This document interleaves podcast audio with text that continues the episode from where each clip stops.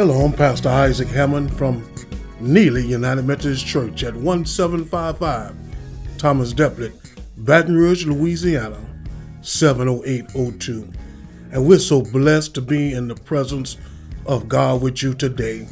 For God has a blessing for us that can help us along the way. There's so many things we have to be thankful for today. And there's a blessing with our name on it right now. All we have to do is just call on the name of Jesus and live according to his word. And sky is the limit. The word coming out of Matthew, the 25th chapter, that can help us today. In Matthew 24 and 25, we find that Jesus has gone into Jerusalem for Palm Sunday and now is the middle part of the week. They have stated that this must have been a Tuesday evening, and he sees the temple and all the things that are going on in his father's house that he's not happy with. And he journeys up to the Mount of Olives. This passage of scripture is known as the Olivet Discourse, where Jesus takes his time to talk to his disciples, knowing that his death would be in a few more hours. You can learn a lot from a dying man. He knew that by the end of the week he would be put on the cross of Calvary and his earthly ministry would no longer be, but he would be in the grave for three days. So he's trying to explain to his disciples some secret things, some intimate things to help them because he would not be with them forever, walking in ministry. And so, as he journeyed out of Jerusalem, he looked down and saw the beautiful temple, and his disciples say, begin to tell him, "See that door over there is for this, and this room is for that." And he began to explain what this beautiful building was all about and how gracious and glorious it was. But Jesus wasn't concerned with how beautiful the temple looked and the golden doors that were so great and large. He took a seat on the Mount of Olives and began to explain to his disciples what was to come. And they asked, explain to us what would be the time of the second coming of the Lord and Savior, Jesus Christ. And in Matthew, the 24th chapter, he explains the prophecy and explains um, the major parts of what would happen when Jesus would return, when he would come back, and how it would be wars and rumors of wars and um, pestilence and sickness and trouble, and the ground would um, refuse to give, bring forth its blessings. And all these things were a sign for the second coming of the Lord and Savior Jesus Christ. But when he gets to Matthew, the 25th chapter, he brings it home. And he gives a, a story about 10 virgins. He gave this story to let them know that they needed to, to be wise. Um, time was out for being foolish with your life and with your eternity.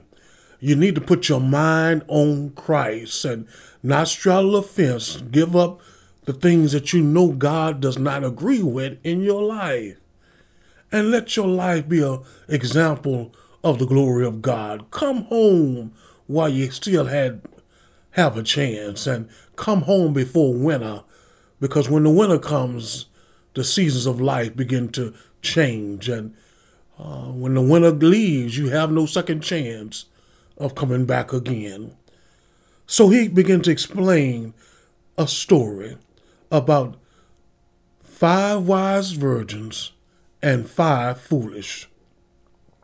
And in Matthew, the 25th chapter, he says, Then shall the kingdom of heaven be likened unto ten virgins, which took their lamps and went forth to meet the bridegroom.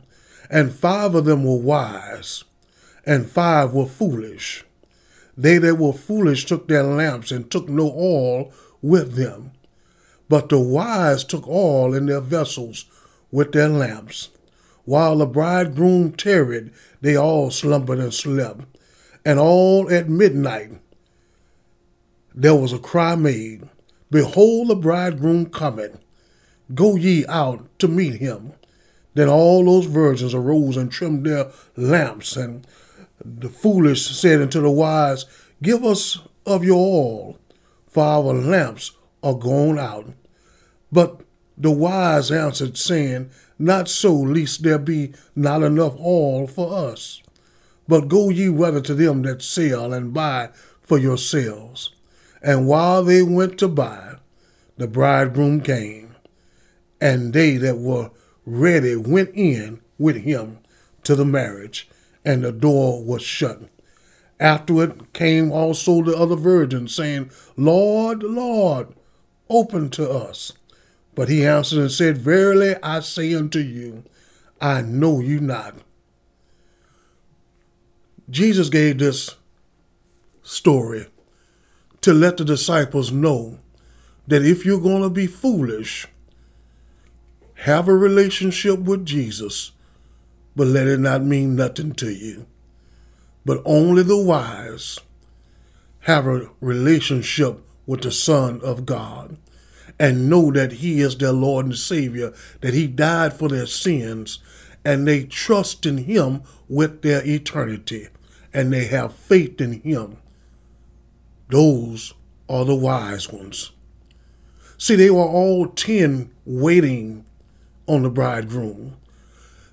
Tradition states that a wedding in the Old Testament time was figured up by the parents. And the parents uh, decided who their children would marry. They set up the wedding, set up the wedding feast, and they would make a contract with each other. Then the son would come back to his father's house and add on to his father's house and make another room for him and his new bride and make a place for them to live in marriage. Then one night, when nobody knew the time, about midnight, the bridegroom would go to his future bride's house and knock on the door and take her back with him to his father's house. So she would have to be ready with oil and with a lamp and be ready to meet her bridegroom when he knocks at the door. And she would go outside and in the dog with a lamp and they would journey to his father's house. And then the next day they would have a wedding feast where they would invite family, friends, and the whole city to come and celebrate this new occasion. That's how it is with the children of God. The Father God Jehovah has created a wedding between his son and the church. And 2,000 years ago, he agreed to the terms of the blood of his son. And the Old Testament tells us that the agreement has been stated and God has kept his bargain and kept his agreement that his son would have a bride called a church and they would live with him forever. So Jesus has gone now after he paid for the penalty of sin and paid for the wedding feast and signed a contract with his blood. He's going to prepare a place for us. And one night when we don't even know, around midnight, there's going to be a knock at the door. And the trumpet shall sound, and only those who are ready with their lamps filled with oil. See that all is the Holy Spirit. The Holy Spirit is getting us ready for the great wedding feast in the sky. Oh, the lamp is your heart. It's your heart full of the Holy Spirit and full of grace that you receive from Jesus Christ. You have to be ready. Five were ready, five weren't. Now, all ten were waiting, but they were tired and they slept and slumbered. So many people are waiting on Jesus' return, but some feel like he's taking so long, but he's just going to prepare a place for us to live in his Father's house. That's why he told us, In my Father's house, there are many mansions. If it was not so, I would have told you. But when he comes back, only those who are ready and have the Holy Spirit in them shall go out in the darkness and meet the bridegroom on that night. And then we shall go into the glorious place and have a wedding feast like none other. That's why Jesus said when he gave the Lord's Supper, I no longer shall drink of the fruit of the vine with you until you get over into my Father's kingdom, and we shall eat and drink at the heavenly banquet. He said that on the night he gave the New Testament communion, the night before he was betrayed. I no longer shall drink it again with you from the fruit of the vine until we do it over in my Father's kingdom. So there's going to be a wedding feast. Will you be ready? Only five had a true relationship with the bridegroom. The others looked like they were ready, act like they was ready, but when the bridegroom knocked at the door, they truly wasn't ready. And Jesus told them to go catch up with the ones who can give you some oil. In other words, this, this story that Jesus is saying, he's saying, go talk to the preachers and go talk to the evangelists and apostles and teachers and let them teach you about grace because that's where you receive your oil. Once you find out about the grace of Jesus Christ and tarry after the Holy Spirit. So Jesus says that in that story. Go to the ones who can maybe try to sell you some or teach you something. But while they were gone, the bridegroom came. And only those who were ready were taken in the kingdom. And they cried out, those five who were foolish and they had no oil. They said, Lord, Lord, open up for us. And he answered, Verily I say unto you, I know you not. Watch therefore, for ye know neither the day nor the hour where the Son of Man shall come in. He shut the door. He did the same thing in the times of Noah. The Bible said the people in Noah day, when the rain began to fall and the water began to rise, they knocked on the boat, wanting to get in. But God said, Noah, come in. I've shut the door. God shut the door in Noah time, and he shut the door in this passage of scripture, where only the ones who were in were sealed with salvation, but those who were out were left by themselves. If the animals in the days of Noah had enough sense and willpower to come get on the boat, what about us? We should take this opportunity to get on the boat while we have a chance. They came two by two, and some of them came by seven. But don't let this opportunity pass you by without getting on the boat in relationship with God. I'm going to say a prayer right now. If you believe by faith, I want you to say this prayer along with me. If you repent of your sins, join me in this prayer. Heavenly Father, forgive me. I repent of my sins.